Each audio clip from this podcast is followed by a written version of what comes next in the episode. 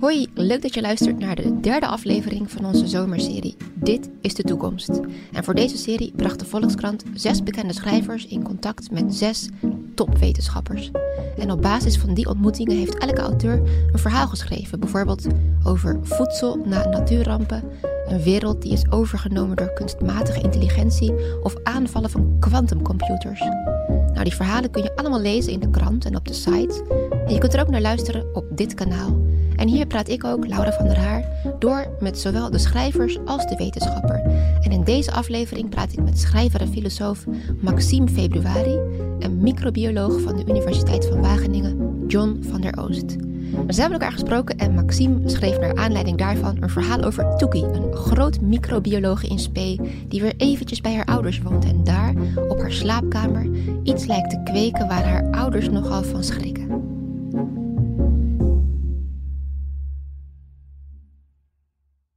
Om te beginnen, um, John, kun je uh, mini-organen kweken, zoals in het verhaal beschreven wordt? In principe kan dat. Uh, er zijn mensen die, uh, die zijn daar mee bezig, verschillende groepen. Onder andere ook in Nederland, in Utrecht, het Hubrecht Instituut. Hans Klevers, die is Wie daar. Is dat? dat is een, iemand, een wetenschapper, die is, dat is een hele, hele bekende.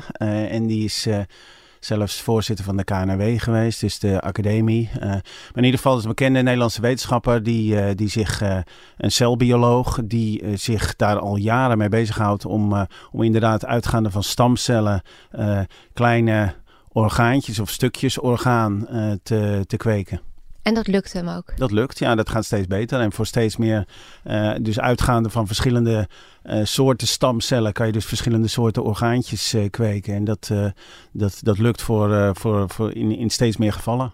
Jeetje. Ja, en de hoofdpersoon van het verhaal, Toekie, die is dat aan het doen op haar nachtkastje. Die modificeert volgens mij cellen gewoon in haar slaapkamer. Kan dat zomaar op een nachtkastje, zoiets?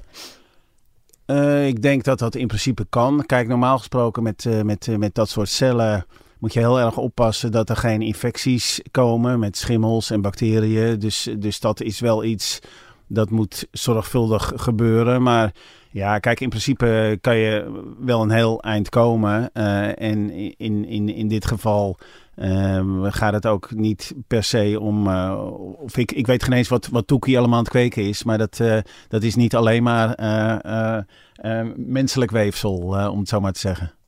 Daar neigt het. Want het blijkt uiteindelijk ook niet het geval te zijn. Nee, dat vond ik ook een hele grappige passage in het verhaal. waarin de ontknoping kwam. Daarover later meer, denk ik. Uh, ik las Maxime, uh, of nee, dat hoorde ik, of ik las het. Ergens dat jij ooit hebt gezegd over jouw leven en je werk. Dat moet ik even spieken hoor. Dat um, um, het grote thema daarin is de verhouding tussen de rommeligheid en ongrijpbaarheid van de werkelijkheid. En de noodzaak daar enige ordening in aan te brengen. Dan lijkt dit onderwerp me best wel een kolfje naar jouw hand geweest. Ja, maar dat, dat heeft vooral te maken met mijn eigen uh, uh, wetenschappelijke achtergrond. En die zit in het recht. En het recht doet natuurlijk niks anders dan al die rommeligheid ordenen. Uh, terwijl beta-wetenschappers volgens mij gewoon in de rommeligheid aan het werk zijn. Wat Oh. weer een heel ander soort oh, bezigheid is. En het is toch ook een soort ordenen, dat scheppen en Ja, het is natuurlijk ook ordenen, maar het is eigenlijk meedoen met de natuur. Je neemt bepaalde functies van de natuur over Oh, en ja. die, ja, die, die trek je een beetje recht, inderdaad. Ja, ja, ja. Je, Je kijkt denkt dat gaat niet gebruikt goed. het. Ja, je- dat gaat niet goed en dat kunnen wij als mensen beter, ja, lijkt mij. ja, want het onderwerp van het verhaal is eigenlijk, nou ja, grotendeels het CRISPR-systeem. En dat is, eh, John, jouw vakgebied. Zou je, ja, klinkt misschien gek, maar kunnen proberen om kort uit te leggen wat dat is? Nou, dat is lastig, maar ik, uh, ik, kan, het, uh, ik kan het proberen. Uh, dus het CRISPR-systeem is ontdekt in bacteriën en daar heeft het een rol. En, en die rol is om, om zeg maar, het is een verdedigingsmechanisme tegen virussen. Dus net als dat wij last hebben van virussen en planten, hebben bacteriën dat dus ook. En, en net als dat wij dus afweersystemen hebben, hebben bacteriën dat dus ook. En er zijn er een aantal van die systemen bekend, maar de meest spectaculaire is wel het CRISPR-systeem. En dat is een jaar of 10, 12 geleden is dat, is dat ontdekt. En uh, daar hebben wij toen in Wageningen hebben we daaraan meegedaan om, uh, om dat te ontrafelen, hoe dat allemaal werkt. Dus echt op, op moleculair niveau. en dat zijn we steeds beter gaan snappen. en toen we dat op een gegeven moment door hadden hoe het allemaal werkte, toen viel ook het muntje dat we dit wel eens konden gaan gebruiken om uh, om veranderingen op DNA op een hele specifieke manier te introduceren. Uh, en uh, dat is dus gelukt. En dat heeft eigenlijk geleid tot een, tot een revolutie over de hele wereld in de, in de moleculaire biologie. en wel omdat het eigenlijk voorheen, dus voor voordat het CRISPR-systeem op het toneel verscheen, waren er andere systemen die ook gebruikt konden worden voor dat doel. Dus op, om op een specifieke plek op het DNA een verandering uh, in te voeren. Maar dat was heel veel werk. Het uh, duurde heel lang daardoor en uh, ook kostte het heel veel geld daardoor. en dat CRISPR-systeem, dat, is, dat werkt op een, op een iets andere manier. En daardoor, omdat het mechanisme net even anders is, kan dat heel, heel makkelijk, kan je, kan je de specificiteit van het systeem aanpassen. En dat betekent dat, dat, dat je heel makkelijk de, de plek waar je, uh, waar je een verandering uh, wil aanpassen, dat je die heel makkelijk kan, uh, of ja, dus een verandering wil aanbrengen, dat je, dat, dat je die specificiteit heel makkelijk kan aanpassen. Dus jij hebt eigenlijk aan de basis gestaan van. Nou, daar hebben we, aan, meegewerkt, ja, dat kan je wel zeggen, ja. ja. Jeetje, en nou ja, dit is dus de basis geweest voor het verhaal van Maxime. En jullie zijn met elkaar in contact gebracht om dit verhaal te schrijven. Hoe ging die ontmoeting? Kijk Maxime eventjes aan. Waar hebben jullie afgesproken bijvoorbeeld? We hebben afgesproken in Wageningen natuurlijk. Want oh, ja, dan kon ik eens even zien waar het zich allemaal afspeelt. Ook echt in het lab? Uh, dat heb ik wel even gezien. Ja, we zijn er naartoe gewandeld. Al was het alleen maar omdat er foto's gemaakt moesten worden. uh, zodat John ook nog een witte jas aankreeg. Het was allemaal heel echt. Um, het duurde even tussen dat ik uh, deze opdracht kreeg en, en dat ik naar Wageningen mocht. Uh, zodat ik van tevoren natuurlijk ook wat, wat interviews al gelezen heb en wat filmpjes heb gezien. En uh, me wat had verdiept. Dus die twee dingen die lopen voor mij door elkaar. wat ik te Wageningen heb gehoord en wat ik allemaal zelf heb gelezen. Ja, wat hebben jullie gedaan die dag? Gepraat? Of nou, dingen... ja, we, we, hebben, tenminste, ik heb uh, nog eens, uh, nog eens uh, uitgelegd hoe het, hoe het CRISPR-systeem werkt. Aan de hand van, van wat plaatjes en, en modellen die we daar hebben staan. En, en, en, en eigenlijk toen zijn we gekomen van, van, van eigenlijk het mechanisme tot, tot eigenlijk de, de, de ongekende mogelijkheden die, die dit systeem nu eigenlijk uh, met zich meebrengt. Omdat we precies snappen hoe het zit en door dat specifieke mechanisme waar ik het net over had. Dus, dus je kan het nu inderdaad gebruiken uh, om, om veranderingen op DNA aan te brengen in bacteriën, maar ook in planten en ook in, in dieren, inclusief mensen. Dus, dus eigenlijk uh, is, is, zijn de mogelijkheden ongekend. Ja, wat, wat raakte jou daar het meest aan, Maxime? Of wat heeft je daar het meest aan geïnspireerd? Nou, wat mij heel erg interesseerde, ik kreeg inderdaad een model van een enzym te zien. Um, dat is ook heel leerzaam. Uh, wat zie je dan? nou, er staan allemaal van die, van die modelletjes in zo'n in zo'n werkkamer. Um, maar wat mij wel interesseerde was het verhaal dat John inmiddels de boer opgaat om aan de samenleving uit te leggen wat daar allemaal precies gebeurt met het CRISPR-Cas-systeem en, en wat er allemaal ook niet eng aan is. En hij had het over ethische bezwaren. Die er genoeg zijn waarschijnlijk? Die er zijn. En ik was heel nieuwsgierig wat die zijn. Want ik, ik ben opgeleid als ethicus en als jurist. En ik ben hier niet in gespecialiseerd. Dus ik was heel nieuwsgierig naar wat die ethische bezwaren precies waren. Maar daar ben ik niet helemaal achter gekomen. Want het, het, het het allerbelangrijkste bleek te zijn dat mensen het eng vinden. Nou, is dat geen ethisch bezwaar, dat je iets eng vindt. Uh, maar dat, dat heb ik natuurlijk het meest mee naar huis genomen. Dat is in het verhaal terechtgekomen. Het idee dat mensen het eng vinden en dat. Ja, dat is waarschijnlijk ook dat ongrijpbare. Want daar zat ik nog over na te denken. Dan moet ik toch weer even John aankijken. Want ik zag ergens in een filmpje op internet van jou. Zeg jij ergens dat je, als je bijvoorbeeld in de natuur bent, dat je dan de hele tijd bewust bent van de constante wapenwedloop die daar gaande is. Dus tussen bacteriën en virussen, dat die een hele tijd gewoon een soort wapenwedloop hebben. En toen dacht ik nog, als je zeg maar nou ja, zo diep in je eigen materie zit, op celniveau zeg maar, dan hoe kijk je dan nog naar de natuur? Is en naar jezelf? Ja, exact.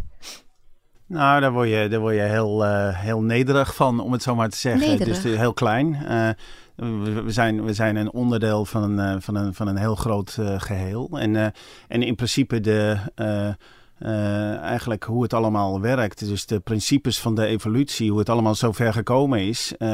Ja, die, zijn, die zijn dus voor alle organismen hetzelfde. Dus, En dat, dat, dat verklaart dan eigenlijk dat, tenminste Darwin noemde dat de struggle for life. Dus, dus echt een continu, continu gevecht, zeg maar, om te overleven van, van, van alle soorten. En dat hebben wij ook in onze strijd, tenminste in ons huidige leven met, met virussen en, en vervelende bacteriën. De meeste bacteriën, daar hebben we alleen maar voordeel bij. En zonder die bacteriën zouden wij ook niet kunnen bestaan. Maar er zijn dus een paar ziekteverwekkers bij. En dat zijn, ja, dat zijn hele vervelende uh, organismen. En daar, daar, daar moeten we de strijd mee aan. En, uh, uh, en nog verder terug ja, hadden we het natuurlijk ook uh, hadden we te maken met wolven uh, en met uh, weet ik veel wat voor beesten allemaal die, die, nou ja, die ons bedreigden, zeg maar. Ja, dat klinkt heel nuchter en concreet. Jij staat er middenin, maar jij snapt, jij overziet het ook, het systeem. Maar begrijp je wat Maxime net zei, die angst van...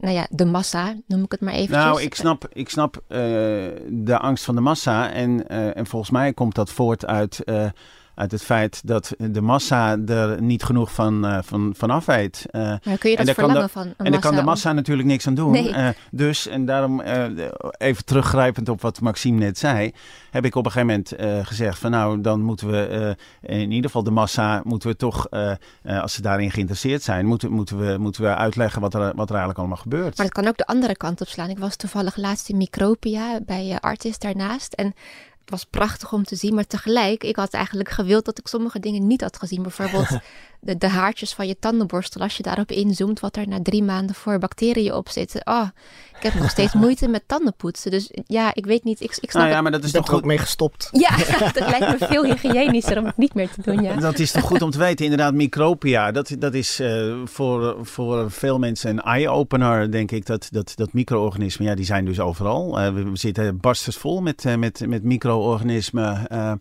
en er zitten meer microbiële cellen in ons lichaam dan menselijke cellen. Ik geloof uh, tien keer zoveel of zo. Dus dat om even maar. Uh, dus, maar, en, en wat ik net al zei, de, meeste van die, van die bacteriën, die zijn, die zijn heel goed. Het zijn, het is heel goed dat die er zijn. Om, om, om de, tenminste in een, in een nog groter verband, de, de kring, kringlopen op, op deze planeet, om die allemaal uh, kloppend te krijgen of sluitend te krijgen. En in, in ons eigen lichaam uh, spelen ze ook een hele belangrijke rol. En daar, daar weten we eigenlijk nog maar heel weinig van. Maar dat, uh, dat wordt meer en meer duidelijk. Dat, uh, nou ja, wat, wat een belang eigenlijk die, die, die micro-organismen hebben. En er zijn natuurlijk een paar die, ja, dat zijn eigenlijk de, de, de, de uitzonderingen die, waar, waar we echt last van hebben. Kijk, kijk jij er ook zo naar? Of, of heb je een hele andere blik?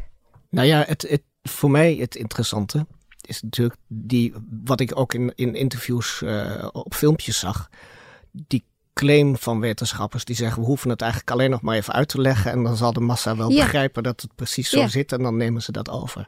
En dat deed mij heel erg denken aan uh, een oud essay van C.P. Snow. Dat heet uh, Twee culturen, Two Cultures. De titel van je verhaal ook? Ja, dat zit ook in de titel van mijn verhaal.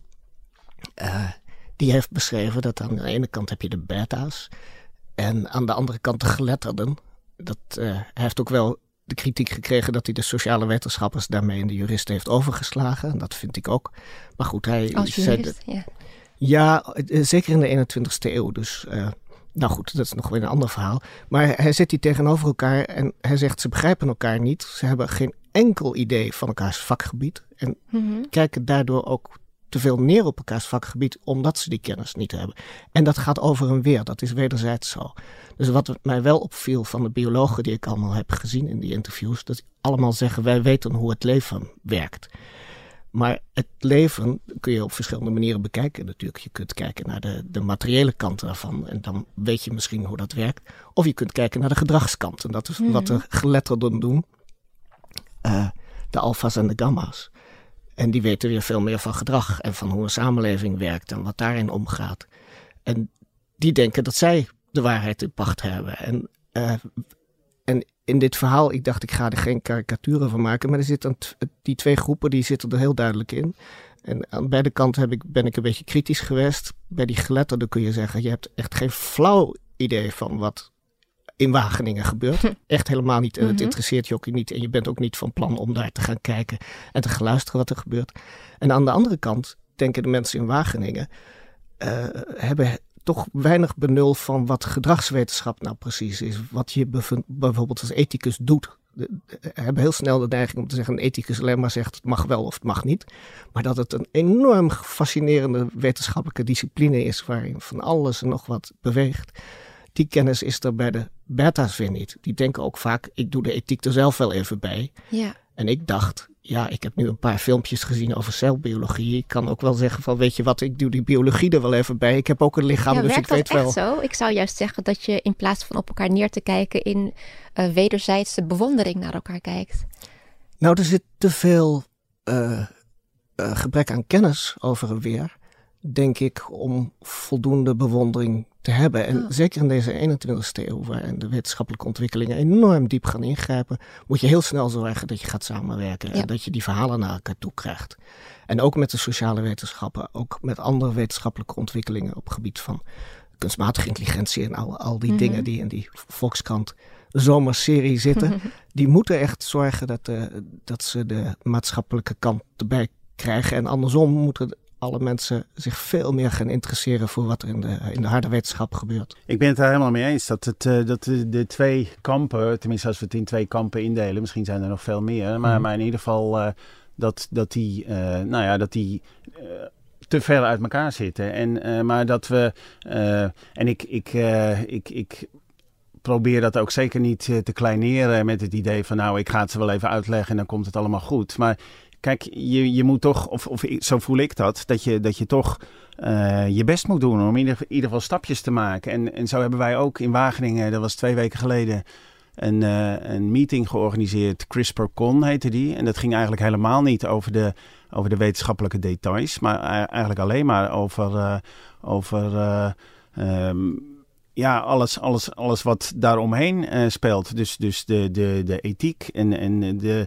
zorgen die mensen hebben over, uh, over veiligheid. En over wie trekt nu aan de touwtjes. Wie, wie heeft nu uh, de machtspositie om, om dadelijk dit soort technieken te gaan gebruiken. En, en ervoor te zorgen dat, dat bepaald wordt welke ziektes opgelost kunnen worden en bij wie. Ja. En, en in, in welk land bepaalde gewassen dan neergezet gaan worden die. die die, uh, die veranderd zijn uh, op een bepaalde manier met CRISPR bijvoorbeeld. Uh, en dat was wel heel, heel boeiend, moet ik zeggen. En tenminste om, om aan te geven dat we ons realiseren dat er inderdaad een, een gat te dichten is tussen, nou ja, tussen de wetenschappers en... dat is op heel hoog niveau, dus die massa die bereik je daar weer niet mee. Ja, nou ja, kijk, in feite was die meeting open voor, uh, voor iedereen. Ik heb met iemand staan, staan praten, die was daar gewoon binnengelopen, uh, weliswaar uit Wageningen, maar die had helemaal niks met de universiteit te maken. En, en dus in principe is, kijk, een krantenartikel wordt ook niet door iedereen gelezen. Mm -hmm. en, en, maar toch proberen we via dat soort media proberen we uh, toch uh, het publiek te bereiken. Of, of in een science café of, of, of, of, of wat voor setting dan ook. Ja. binnenkort, tenminste ik heb een uitnodiging gekregen om op Lowlands notabene in een tent te gaan zitten en iets over DNA te gaan vertellen. Dus dat zal daar dan ook over gaan. En, en zo, zo, zo doen we ons best zeg maar om, om toch de blijde boodschap van, van, te, te, te, verkondigen. Om, omdat wij of, ik, uh, laat ik voor mezelf spreken, uh, toch denk dat we hier helemaal met deze techniek hele mooie dingen mee uh, kunnen, kunnen doen. En dat dat, dat, dat, ja, dat we daar uh, echt uh, op, op een heleboel verschillende niveaus kunnen we de wereld beter maken. Dat is, dat is eigenlijk wat ik hoop dat, er, dat gaat gebeuren. Ja, want zo zit het in het verhaal een beetje. Heb je het tegenover elkaar gezet of naast elkaar eigenlijk? De, de wereld kennen door middel van nou ja, cellen en DNA snappen. En zeg maar intellectuelen, dus die ouders van de hoofdpersoon, die met elkaar praten en elkaars gedachten proberen te kennen. En zo mensen analyseren. Wat, wat, wat levert nou meer op? Of ja, het levert allebei iets op en het blijkt ook aan het eind van het verhaal, omdat ze te weinig met elkaar gepraat hebben en te weinig kennis hebben van elkaars wereld, dat ze allebei hele grote delen missen. Uh, dus ze zien inderdaad een pleidooi voor samenwerking. Of? Ja, ze zien wat ze zelf zien, maar ze zien niet wat de ander ziet. Ja. En, en dus ontstaat daardoor ook een volkomen misverstand. Uh, en ik denk, denk dat dat je kunt, kijk, als je een verhaal gaat schrijven over een wetenschapsgebied, kun je er science fiction van maken. Maar ik denk dat er in het actuele, de actuele misverstanden al voldoende interessant zit om te kijken, ja, wat is er nu eigenlijk precies gaande tussen de verschillende culturen? Ja. Um, in hoeverre dit, is dit... Als ik het verhaal goed, uh, goed begrepen heb, uh, is dat niet dan alleen maar op, op persoonlijk vlak? Dat ze, dat ze eigenlijk inderdaad, wat je net zei, dat ze, dat ze te weinig van elkaars leven weten en, en niet zozeer van, van, van de celbiologie?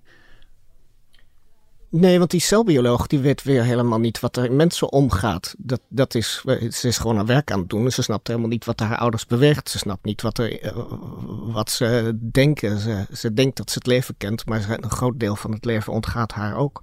Dus dat is een beetje de, de gedachte dat je uh, in je disciplines opgesloten zit. Natuurlijk altijd denkt dat je de, uh, bound in a nutshell de koning van de oneindige ruimte bent. Maar je hebt altijd maar een heel klein perspectiefje op het leven en de wereld. Dus je moet je claims nooit te groot maken. En wat zouden zij, dus dit is heel concreet en klein, wat zouden zij kunnen doen om naar elkaar toe te komen? Bijvoorbeeld? Ja, nou enige nederigheid is, is aan alle kanten altijd wel goed. En beseffen wat je niet weet, wat je niet ziet. Ja. Uh, en het is eigenlijk ook meer gericht tegenover de lezer om, om te laten zien wat je allemaal niet weet en wat je eventueel zou kunnen weten als je de deur uitliep. Mm.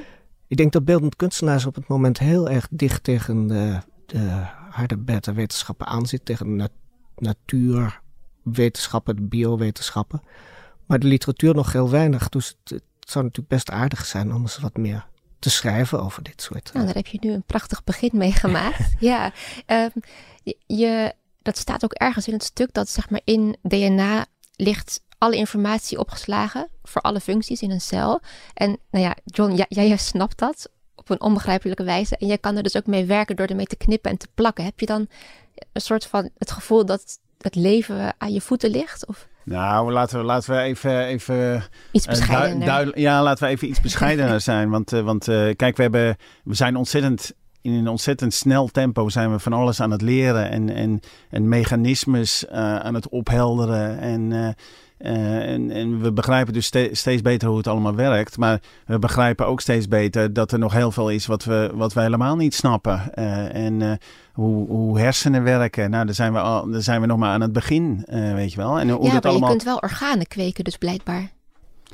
Dat is... Ja, maar dat is, dat is, dat is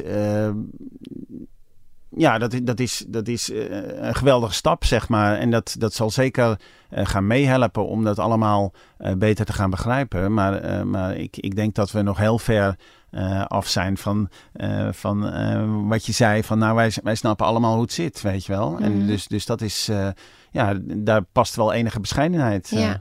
Nee, maar... ja, de vraag is wat je snapt, hoe het zit. Wat, wat is dan het waarvan je snapt dat, hoe het zit.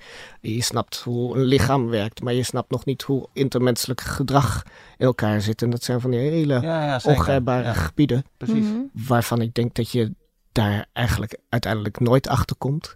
En dat maakt de, de, de alfa- en gamma-wetenschappen juist weer zo verschrikkelijk interessant. Omdat die zich bewegen op gebieden waar het heel moeilijk is om stapjes vooruit te zetten. Ja. Uh, en, en om dat in de greep te krijgen, om nog weer terug te komen bij het idee van ordening. Het recht probeert natuurlijk altijd iets te ordenen in een volkomen ongrijpbare context. En dat maakt dat interessant.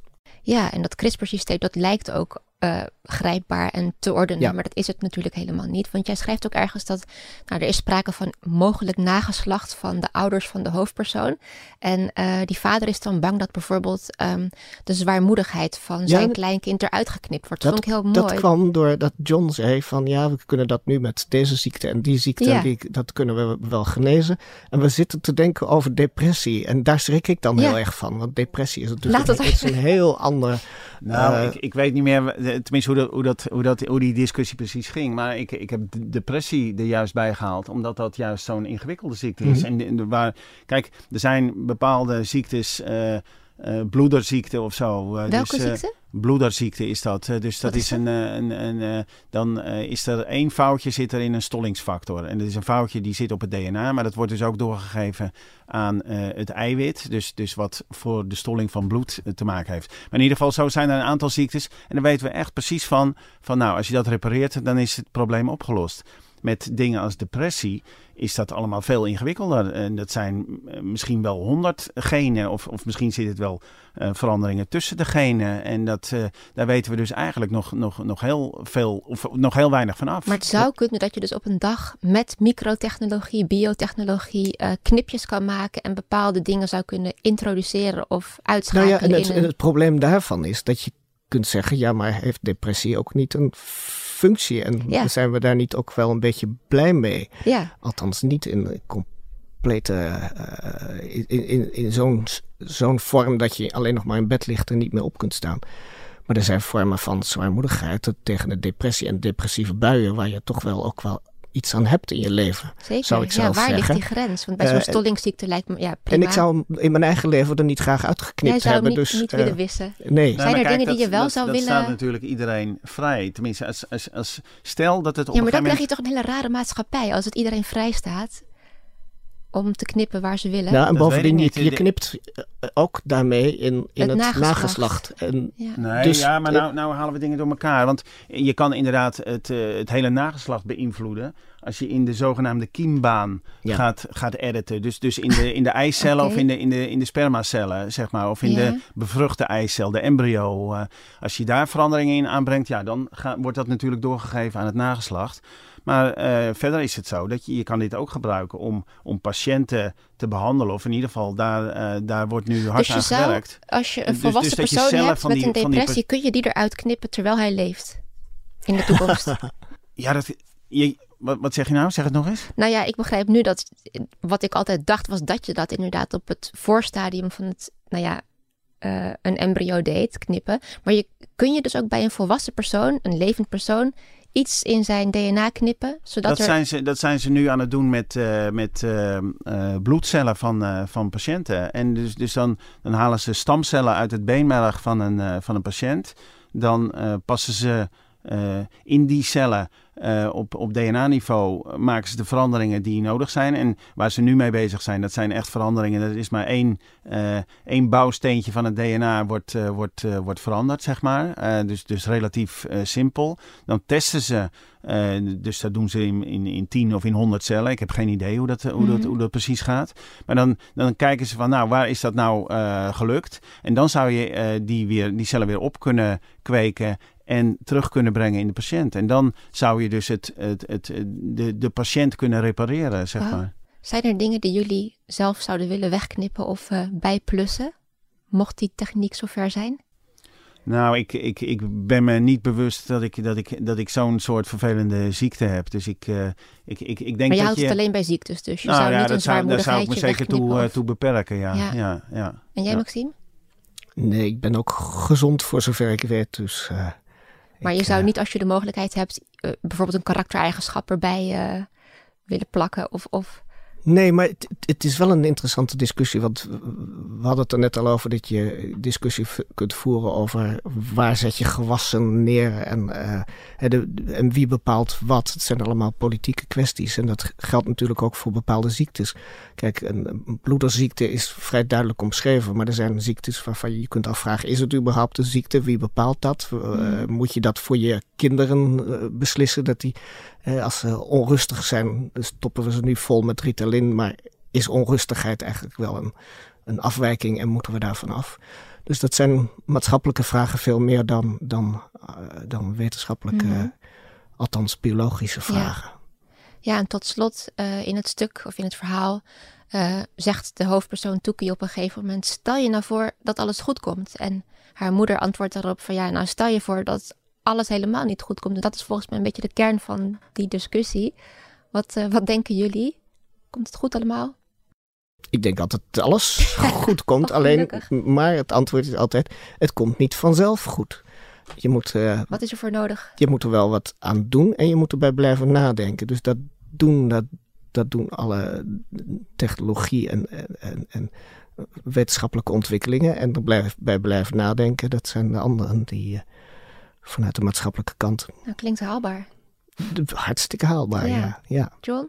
Nou ja, ik denk dat, het, eh, dat, dat ik eh, voorlopig doorga met het, eh, met het eh, verkondigen van, eh, van, van, eh, van de boodschap, zeg maar. Van, van wat, eh, wat, hoe werkt dit systeem? Uh, wat, wat, wat kunnen we ermee en wat willen we ermee? Uh, en die discussie, ja, die, of die, die vraag ga ik zelf niet beantwoorden. Dat moeten we met z'n allen beantwoorden. Of en dat moeten mensen moeten, moeten, moeten dat zelf uh, beantwoorden. Maar tenminste, dan heb ik het met name over toepassingen op, uh, op, op, op het menselijke vlak, zeg maar. Uh, maar je kan ook, uh, dus je kan het ook die techniek gebruiken om, om micro-organismen aan te passen, om biobrandstoffen te maken of, of, of wat dan ook, wat we, wat we nodig hebben of belangrijk vinden. Nou, daar vinden de meeste mensen het wel oké. Okay. Mm als je mensen beter gaat maken, ik denk als, als dat je overkomt, als je daarmee te maken hebt, nou, dan zullen er ook weinig mensen zijn die zeggen van nou, daar begin ik niet aan.